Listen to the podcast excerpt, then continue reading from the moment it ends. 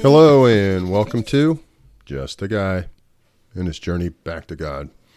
So today we're in Psalm 67, but before we go there, let's uh, go to God in prayer. Lord God, thank you. Thank you for this day and for watching over us, for the many blessings, for the way you watch over us, you care for us, you love us, the way that you're engaged in our lives. Father, I just lift up this time. I lift up this short reading. I just pray that truly uh, we would understand your vo- we would hear your voice and we would understand your ideas and your your will. I just pray for your Holy Spirit to guide us, to open our hearts, open our minds, and provide us with your insight, your wisdom, and understanding. I pray there would be nothing from me, just everything from you, and that we would gain a greater understanding and grow closer to you. It's in Jesus' name I pray. Amen. So, Psalm 67, very, very short. It's got a few things right at the beginning that are very similar to some other scriptures. Um, but at the same time, it, there was one point that Charles Spurgeon pointed out to me that was very impactful. And it made me think about my whole relationship with God. So let's go ahead and jump on into Psalm 67, verse 1. May God be gracious to us and bless us, and make his face shine on us, so that our ways may be known on earth, our salvation among all nations. May the people praise you, God. May all the people praise you. May the nations be glad and sing for joy, for you rule the people with equity and guide the nations of the earth. May the people praise you, God, and may all the people praise you. The land yields its harvest. God, our God, blesses us. May God bless us still so that all the ends of the earth will fear him. And that's it. Seven quick verses. But what really struck me was when I was reading a sermon by Charles Spurgeon that he that he delivered in July of 1868 where he focused on just this one one little verse.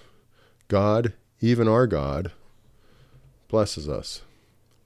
And he pointed out that when people call God, you know, I've always thought about the not always thought about this, but I've always thought of God just kind of as God.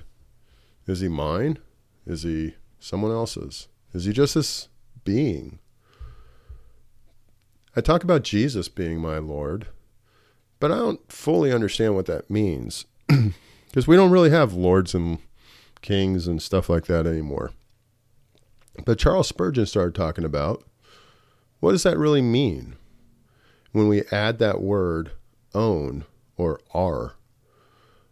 You see, when it's our God, when it's our country, when it's our family, when it's our wife, our husband, our spouse, when it's our children, there's something very, very personal there. There's also something that really draws us to that.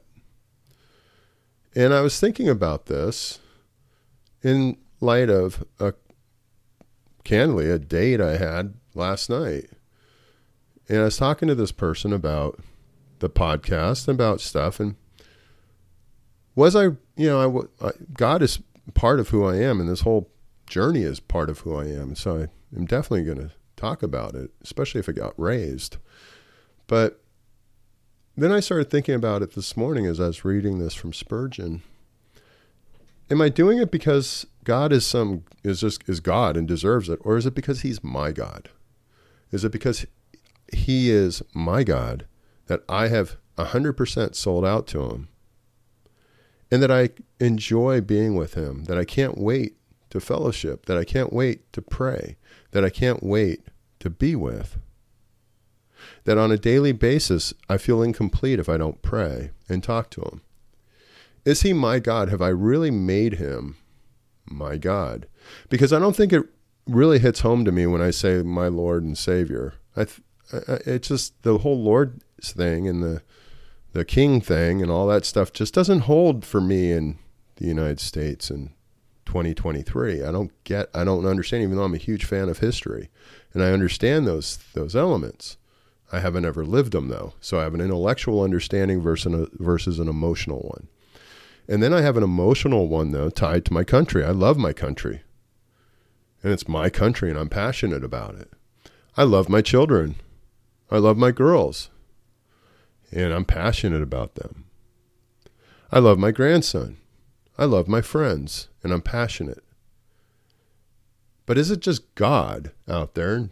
Until I put the word my or our, am I, do I have the same passion? And the reality is, is no. But when I start thinking about him as my God,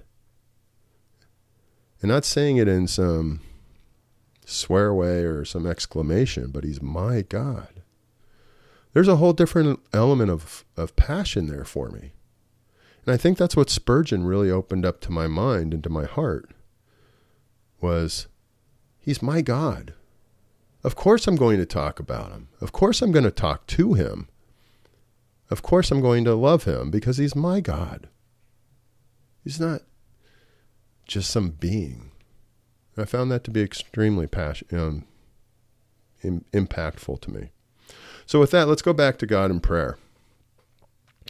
Lord, my God, I thank you. I thank you that you are my God, that you care about me, you love me.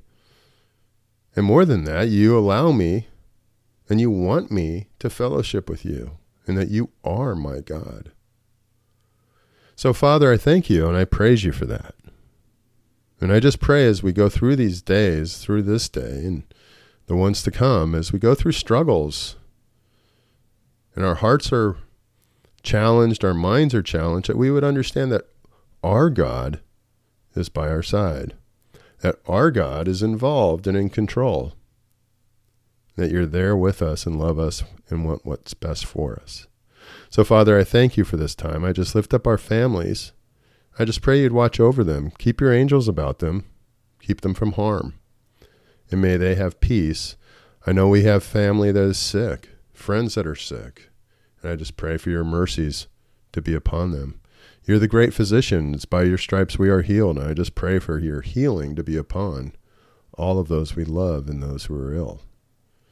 I just pray, Father, for you to be with us, guide us, restore our nation to where it brings you joy again. I just thank you and I praise you in Jesus' name. Amen. Hey, thanks for joining me at Just a Guy and his journey back to God.